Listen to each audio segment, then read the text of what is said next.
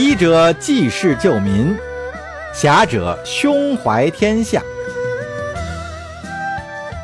欢迎您收听多人有声剧《大宋医侠传》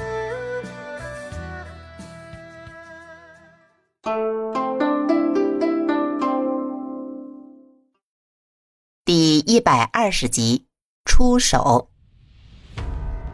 肖达贵在车外干着急也没办法。墨渊向耶律婉清的侍女使了个眼色，两人一起动手，再加上明禅帮忙，强行给耶律婉清换上了侍卫的服装。但耶律婉清怎么也不肯离开马车。墨渊见耶律婉清还是不想抛下他们，就说道：“耶律公主，你贵为一国公主，身家性命不是你自己的。”你的安危将会影响大辽千家万户的命运，所以请公主一定要保护好自己。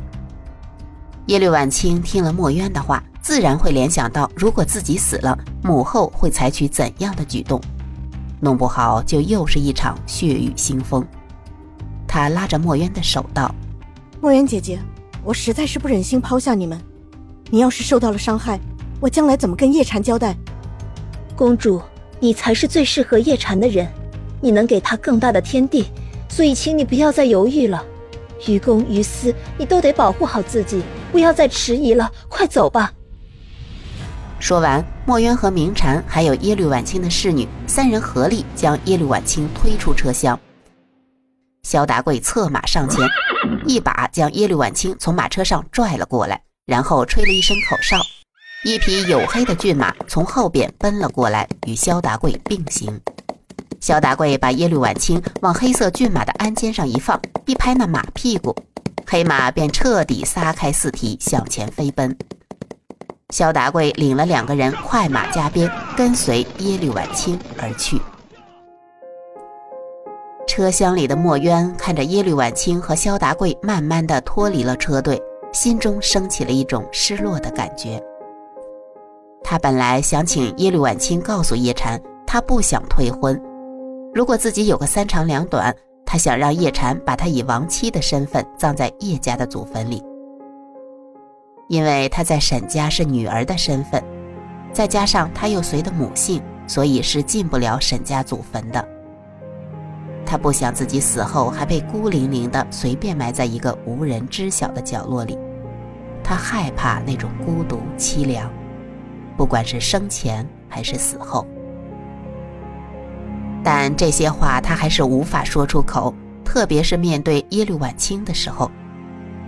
因为通过这些日子的接触，他越发觉得耶律婉清无论性格还是能力都是很不错，而且还能给叶禅更好更多的帮助。与耶律婉清相比，自己逊色多了。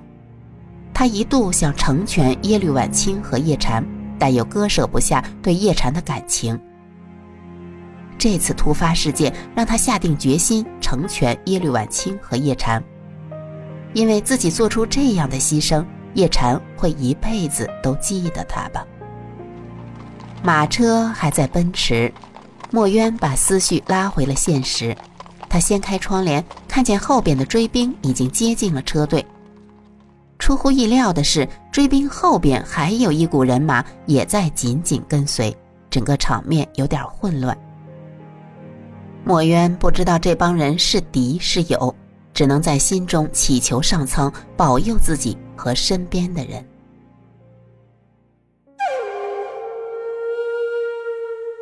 那咱们书中代言呀，此时在追兵后边的就是山腰上下来的那帮人。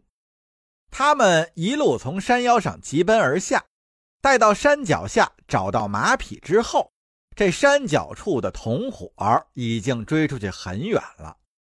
那他们此时也顾不得清点人数，急急忙忙上马，也是追了出去。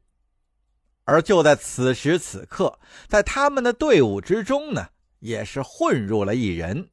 这人一样是黑衣黑袍、黑布蒙面。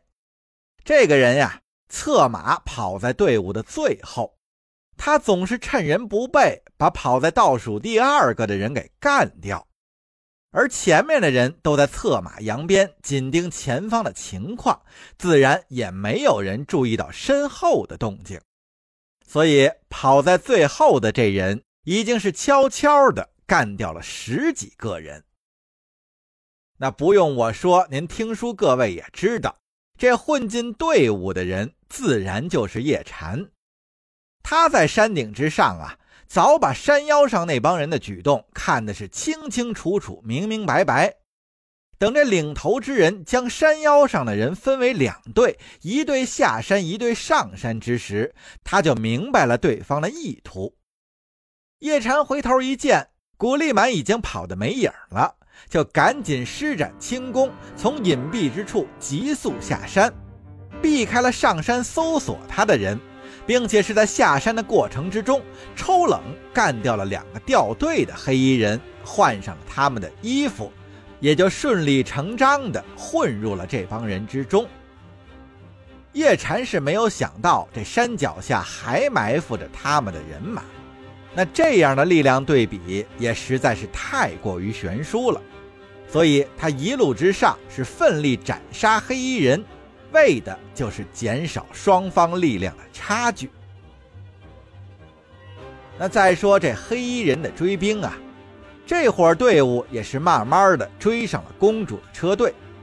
他们虽然看见刚才有四个人从车队之中跑了出去，但是那领头之人并未理会，以为只是跑出去求援的。那这领头之人之所以这么放心，因为他也知道。这是在伏佛玉部落的地盘之上，这几个漏网之鱼也自然是跑不掉的。耶律婉清的护卫们此时已经开始和追上来的黑衣人交上了手，这双方都是精挑细选出来的好手，打斗也是十分的激烈。墨渊看着马车周围的护卫越来越少，这心也是一下提到了嗓子眼儿。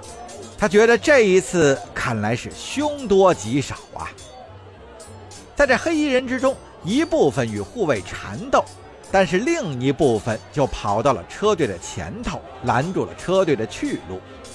不一会儿的功夫，马车被拦停，这剩下的公主护卫也是团团围住了马车，好保护车里之人。但是此时，这些护卫已经是陷入了黑衣人的包围之中。能撑多久，那还真是不好说呀。从山腰上下来的黑衣人见到前面的同伙已经得手，这紧张的心情也是慢慢的放松了下来。领头的人不经意回头一看，隐约就觉得自己这队伍有点不太对劲，这人好像是少了很多。但是身后稍远的地方啊。因为有马匹奔走扬起的烟尘遮挡，也是看不清楚。领头之人觉得自己可能是过于敏感了，也没再去细想，又把精力集中到了前面的车队之上。就在此时，叶禅在队尾已经砍翻了二十多人，却一直没有被对方发现。但是他知道啊。这样下去还是难以改变最后的战局。叶禅想要找到对方的头领，或是击杀，或是挟持，这样才能打乱对方的阵脚，为受困者争取逃跑的时间。所以叶禅停止了砍杀，催动胯下战马，奔到了队伍的最前头。这围住了马车的黑衣人都在与公主的护卫们打斗。这个时候还并没有人对马车里的人动手，他们都在等待自己统领的到来。